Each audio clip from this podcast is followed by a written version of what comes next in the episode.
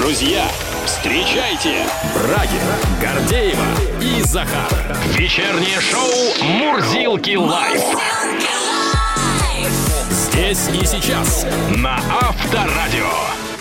Вечер добрый, дорогие мои. Здрасте. Здравствуй, страна. Привет всем. Ну вот и мы, как всегда, здесь в эфире Авторадио с 6 до 9. Шоу Мурзилки Live. Давайте музыку. Погнали! Прекрасно. Легкая, Прекрасный вечер, прекрасная столица, красивая до умопомрачения. Поэтому я не удивляюсь, почему родители с детьми собираются ехать в Москву. Ну, конечно, какая-то да, новость воздуха. пришла, да, что э, больше всего Да, собираются. да, собираются в Москву 22%, и я не удивляюсь, потому что действительно в Москве есть что посмотреть, с детьми есть где погулять. Вон, пожалуйста, и океанариум на ВДНХ, да, и парк Горького, и Поклонная гора. и- ВДНХ Москвариум называется. Москвариум, Москвариум, да. Океанариум это в Крокусе. Ну, и туда можно. И туда. Главное, он не один, В да. общем, добро пожаловать, как говорится. Да, Москва готова принять, тем более она сейчас такая красивая, такая цветущая, тюльпаны, каштаны и так далее и тому Сирень, подобное. сирень самая Сирень, конечно. Сакура. Да, в общем, Все подряд. все распускаются. Женщины, цветы и дети. Ну, после такого лирического выступления мы, конечно же, напомним, что мы сегодня будем разбираться с самыми актуальными вопросами, с- со злободневными темами. Конечно. Но не будем забывать и про самую музыкальную часть нашего шоу. С 20 до 21 часа на нашей концертной живой площадке невероятная артистка, прекрасная певица и красивая женщина, ну и просто супер интересный собеседник Лолита. Сегодня Юху! у нас э, Классно. на афише это имя, так что добро пожаловать, дорогие друзья, в том числе и музыкальную часть нашей программы.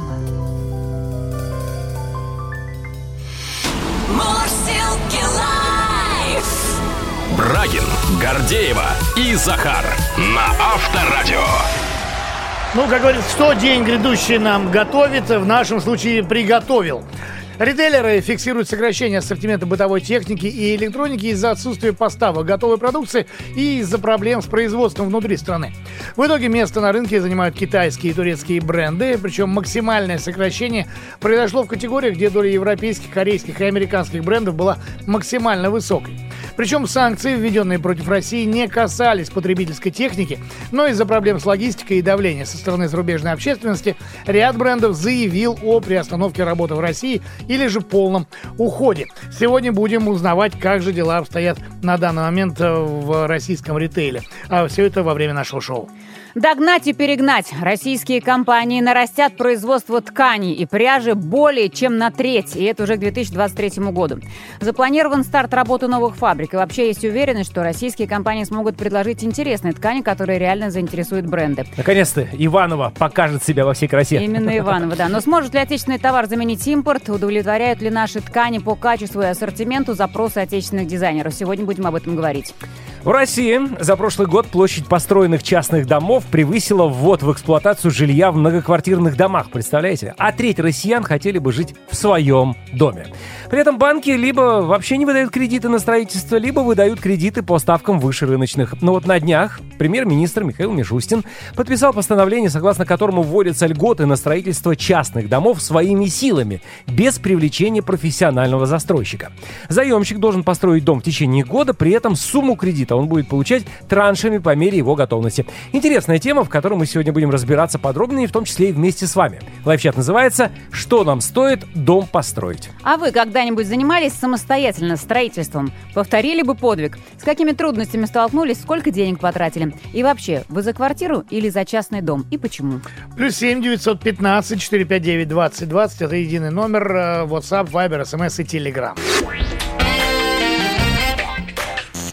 Мурзилки live. Live чат. Это человек так любит, может про любимую дачу петь. Самая моя моя, самая любимая. Про дачу или про дом? Что Ну нам стоит про дом, дом, построить? да. Вы занимались когда-нибудь самостоятельным строительством? А, с какими трудностями столкнулись? Сколько денег потратили? И вообще, вы в принципе за квартиру или за частный дом? Обычно А, такое Сергей противостояние. из Красноармейска Саратовской области начинает. А, у меня свой частный дом. Это постоянная работа, постоянная стройка. Сам живу в частном доме. Если год назад мы удивлялись, что стройматериалы подорожали, то в этом году, прежде чем начать начать строительство, нужно хорошо подумать и побегать в поисках стройматериалов. Это да. Где подешевле, да покачественнее. Но все равно в своем доме лучше. И тот, кто строил в прошлом году, говорит, слава богу, что я Успел. построил. Да, хоть все и дорожало тогда, но вот сейчас я вообще даже не Я представляю. крышу перекрыл в прошлом году. Ну, ты- Успел. Слушай, ну крыша же не единственное, что может потечь. Захар. Ну, у меня не текла Будут она. другие проблемы. Меня потрясло следующее сообщение, поскольку оно от дамы из Белгородской области, зовут ее Маша. Я за свой дом, говорит Маша. В квартире вообще не могу находиться, слышимость ужасная. А в доме за городом прекрасно, сама себе хозяйка. Цветочки, деревья, клубнички, птички и прочее. Когда хочешь шашлык, самостоятельно приняла решение строить дом, построила за 4 года и въехала. Каждый год что-то доделываю, но это только в радость. Да, работы много, но она не напрягает абсолютно. 25 соток участок, за забором еще столько же. Дом с гаражом 127 метров. Вот так вот. Маша, Браво, браво, объясните, браво, 25 соток, его же надо косить. Маша Для и косит, меня я это так больной понимаю. вопрос. Это для тебя, а для Маши это расплюнуть и в удовольствие.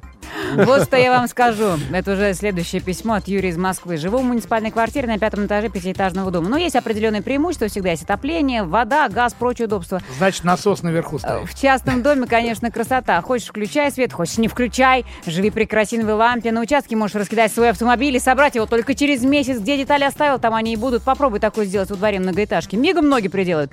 Да хоть с утра до вечера можно стучать по наковальне, сверлить, пилить. Никто тебе слов не скажет. Так что я за частный дом. К сожалению, самого такого нет. Это просто Юрий мечтает, чтобы по наковальне, Юрий. чтобы посверлить, попилить. Юрий, а, а смотря где будет этот частный дом. Если, конечно, в глухом лесу где-нибудь, а если у вас соседи кругом, то тут по наковальне особо-то не постучишь. Есть свои тоже законы, извините. И за это, мы уже не раз об этом говорили, тоже могут привлечь к ответственности. Дальше Дава. Давид. Э, Давид.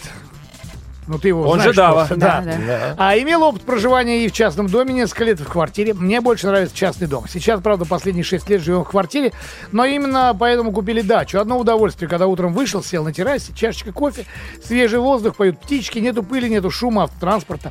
Еще хотел добавить по поводу постройки дома. Либо нужно доверять конкретным строительным фирмам, либо делать самому. В ином случае проблем не оберешься. Ну, знаете, я тоже вот выхожу к себе на балкон, и у меня тоже чашечка кофе, свежий воздух и птички поют. А мужики, А как же автотранспорт, а вот нету вот? шума. Нету. У меня нет шума автотранспорта, у меня глухой район. Друзья, давайте опять-таки сравним, да, что лучше, город или, соответственно, загородный дом. Э, действительно, занимаюсь ли строительством дома самостоятельно? Повторили бы подвиг сейчас, давайте все взвесим за и против. Может быть, кто-то сейчас пытается решиться на строительство дома. Пишите, плюс 7 915 459 2020. Брагин, Гордеева и Захар на Авторадио. Еще одна интересная тема, которую хотим обсудить. Российские компании нарастят производство тканей и пряжи более чем на треть. Это уже к 2023 году. По крайней мере, на это рассчитывают в Минпромторге. Запланирован старт работы новых фабрик. И вообще есть уверенность, что российские компании смогут предложить интересные ткани, которые реально заинтересуют бренды.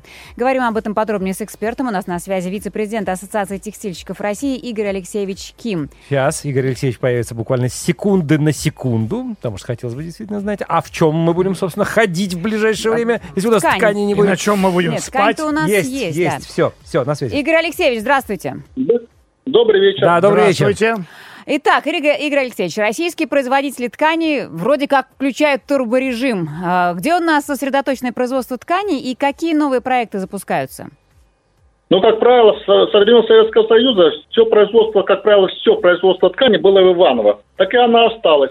Э, И э, я просто знаю, что в Иваново начинают уже появляться новые э, фабрики, как правило, это из молодых директоров, которые не чуждо новые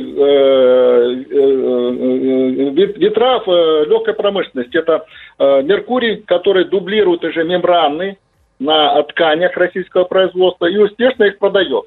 Но самое интересное еще, да, есть новые фабрики, которые производят э, э, разные разнообразные ткани.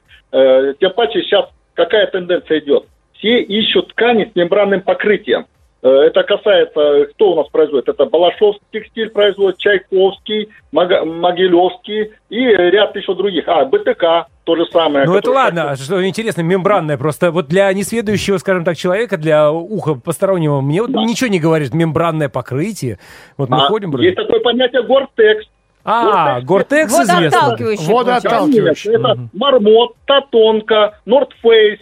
Все ткани высокотехнологичные, которые выводят пар, но не пропускают воду. М, И вот вся эта теперь- технология пришла из альпинизма и туризма. Вот Тем паче, я понятно. больше всего ГРОХ, российская аутдор-группа. Это все фабрики, которые производят высо- высокотехнологичную одежду. Но это не просто произвести ткань какую-то высо- высокотехнологичную. Надо иметь оборудование, надо знать технологию, надо знать комплектующие. И вот, сами- а еще и иметь кадры, которые могут все это совместить и превратить ее в замечательную куртку под названием э, «Мармот Made in э, Russia».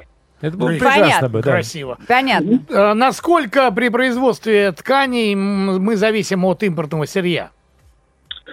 О, от импортного сырья, если брать рабочую одежду или э, одежду для сило- силовых структур, э, это убираем, потому что, как правило, российское производство, а фэшн-группа или же аутдор-группа, то там, как правило, импорта, ну, по моим данным, э, намного больше, чем мы даже думаем.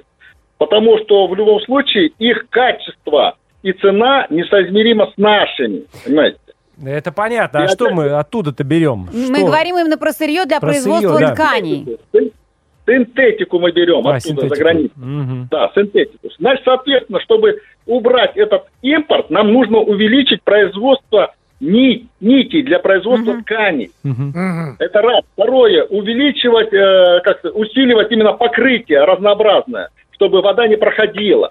Ну, Третье, подождите, у- э, Игорь Алексеевич, вы говорите все время э, такое ощущение, что у нас в нашей стране только планируют только куртки шить и больше ничего. А хотелось бы еще там у нас есть платья, Не, костюмы, просто- юбки и так далее. Не, не, ну не, я просто пришел из аутдора, это с туризма. Как правило, там это куртки в основном, э, палатки, рюкзаки, спальные мешки.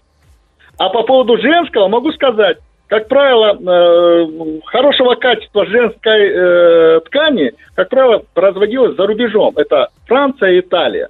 У нас, я вот, э, ну, у нас есть, но не в таких количествах и в таком качестве. Так вот, как раз сейчас и говорят, что в Ивановской э, области, соответственно, запускают э, две Да. новых фабрики, которые будут выпускать трикотажное полотно. И это уже, конечно, не для курток, а это именно для одежды. Для одежды женской, для одежды мужской, там, детской, какой угодно.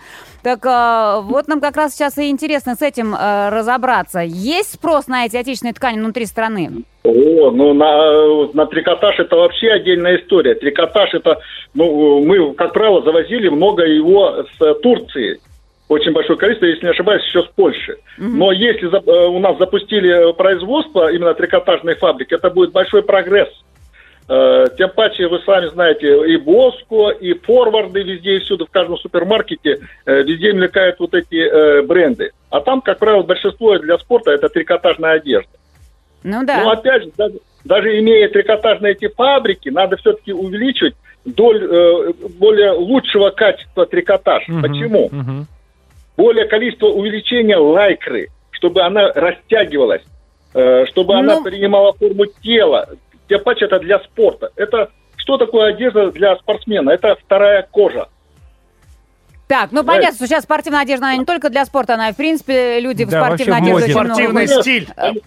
Самое главное, Конечно. скажите, пожалуйста, Игорь Алексеевич, в чем наши ткани уступают импортным? Потому что, ну, очевидно, абсолютная история, что до начала вот этих всех проблемных э, периодов э, и наши дизайнеры, и наши э, люди, которые занимаются шитьем одежды, все равно предпочитали, конечно, импортные ткани. И по расцветке, и по качеству, и, в принципе, по ассортименту. А, в чем ос- главное, э, скажем так... э, Преимущество. Преимущество импортных Преимущество. перед нашими, да. Э, состав их тканей, состав.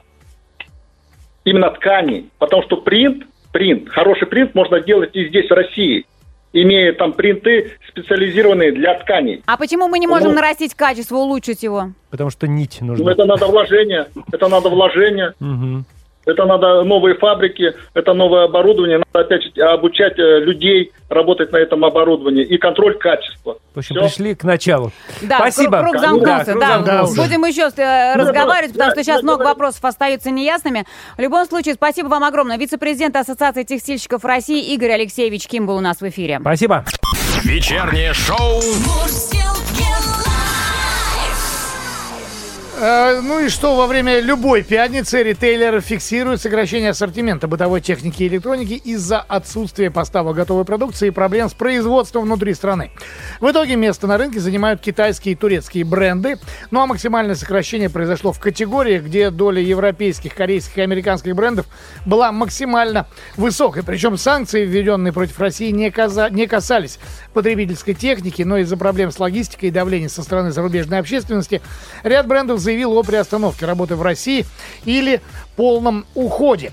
А у нас на связи директор по связям с общественностью Ассоциации торговых компаний и товаропроизводителей электробытовой и компьютерной техники Антон Гуськов. Антон, здравствуйте. Здравствуйте. Добрый вечер. Добрый Итак, вечер. расскажите, пожалуйста, какие товарные группы максимально уменьшили свой ассортимент?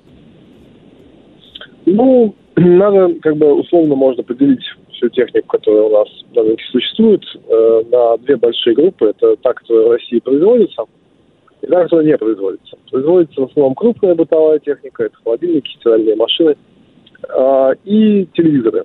Это порядка 85-90% от этих товаров в России делаются. Они делаются, конечно же, с использованием э, импортных комплектующих, но, тем не менее, заводы в большинстве своем, которые технику делают, находятся в России. А, Это заводы международных компаний, как правило, а, локализованных у нас в стране. Есть какие-то наши российские бренды собственными заводами, да? А вся остальная техника, то есть это нативная техника, смартфоны, планшеты, ноутбуки, вообще вся носимая электроника, да, смарт-часы, трекеры различные, плееры аудио, э, портативные колонки и э, аналогичные устройства, плюс мелкая бытовая техника, кухонная по уходу и красоте. Эти товары в России не производятся, соответственно, они больше, э, они больше подвержены различным колебаниям, связанным с импортом, потому что это стопроцентный импортный товар. А, Что касается э, санкций, вот э, в- вы вначале сказали нашего разговора, что не были введены. Это не совсем так. На самом деле Европейский Союз ввел санкции на э, электронные электрические устройства. Ну, там на круг, на большую сумму.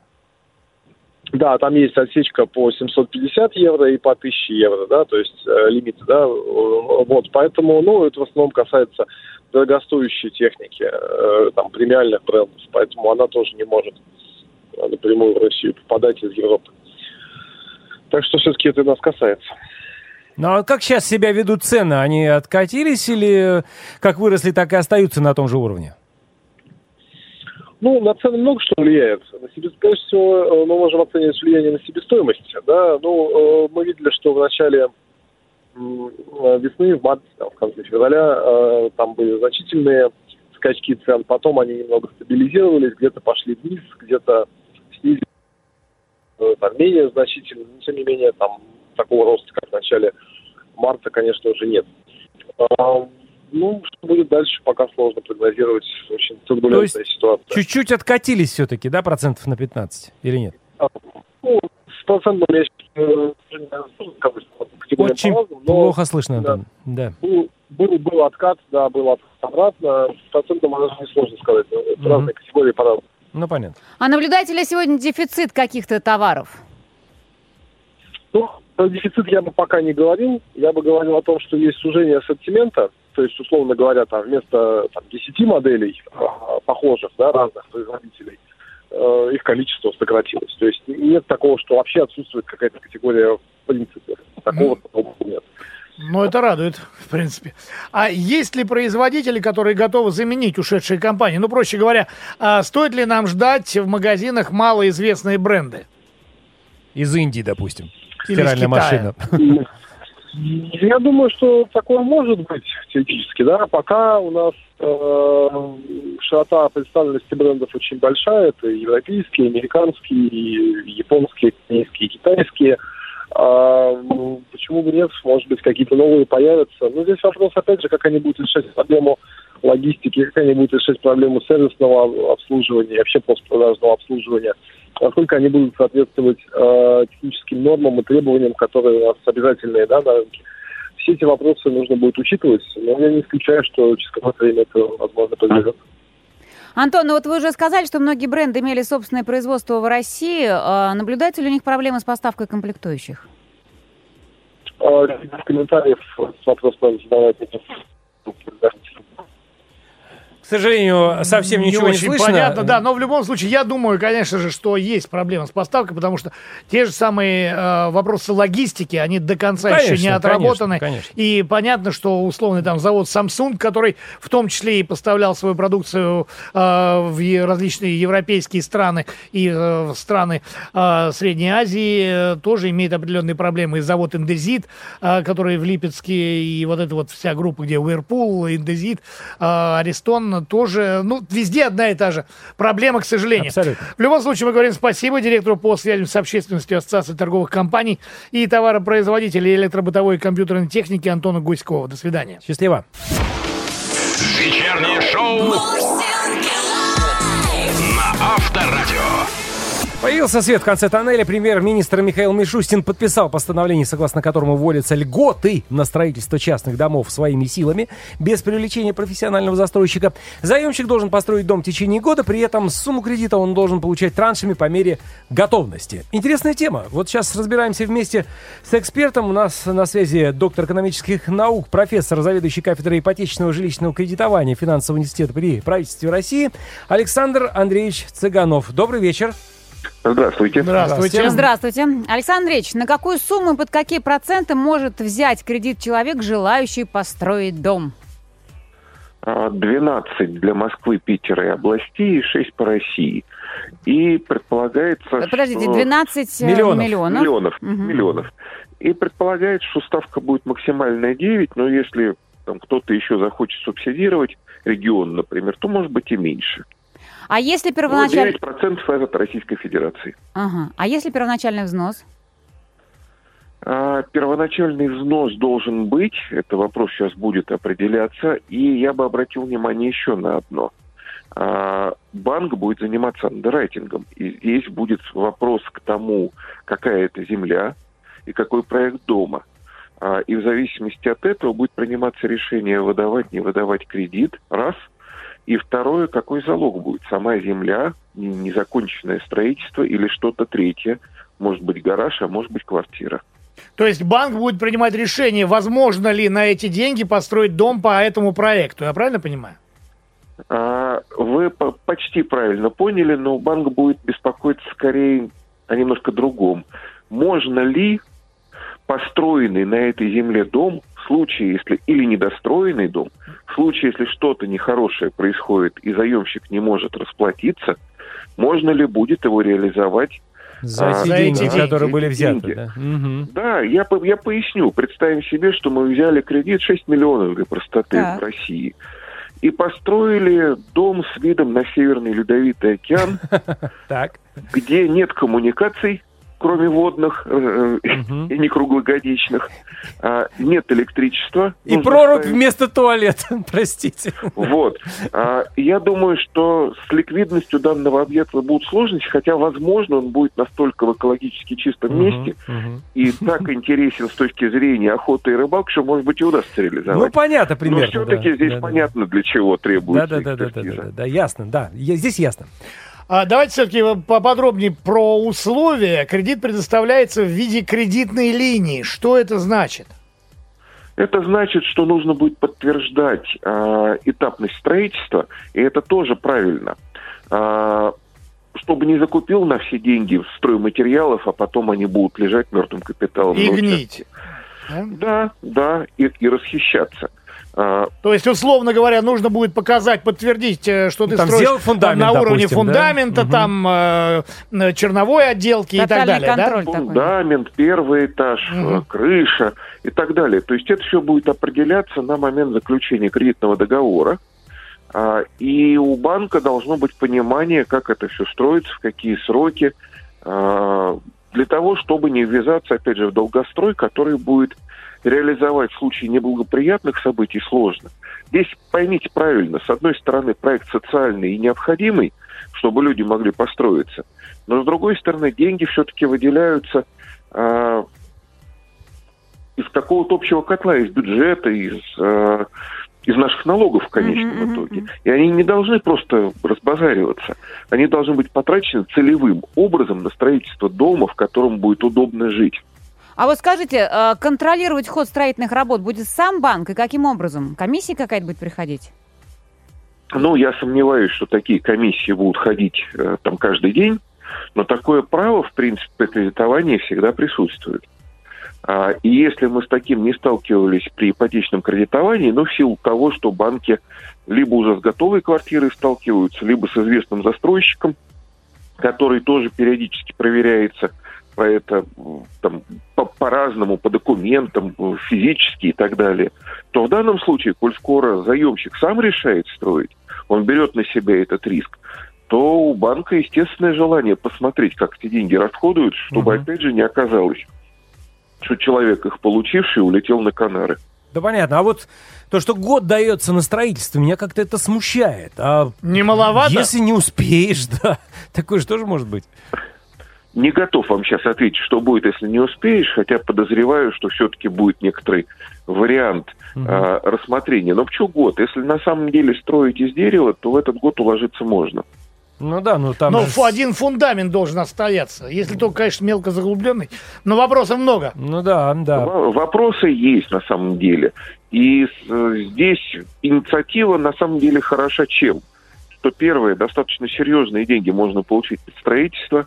И второе, что существенная была проблема, когда люди говорили, ну я не хочу заказывать у большой строительной организации по с- строительство своего загородного дома. А, Это действительно удорожало строительство и существенно. Конечно. Дум- думаю сейчас, что просто это выльется в то, что э, кто-то будет строить своими силами, а кто-то будет привлекать маленькие компании, Мгм. э, которые на самом деле тоже могут построить, а под контролем это будет достаточно спокойно. Ну, посмотрим. Действительно, в любом случае, если вы сейчас решаетесь на этот шаг и берете вот этот кредит, то, конечно, нужно семь раз отмерить и один раз взять. Понятное дело. Спасибо. Но в любом случае, интересная инициатива. Доктор экономических наук Александр Андреевич Цыганов был у нас на связи. Спасибо огромное. Спасибо. До Спасибо, всего доброго. До свидания. Мурзилки лайф. Мурзилки лайф.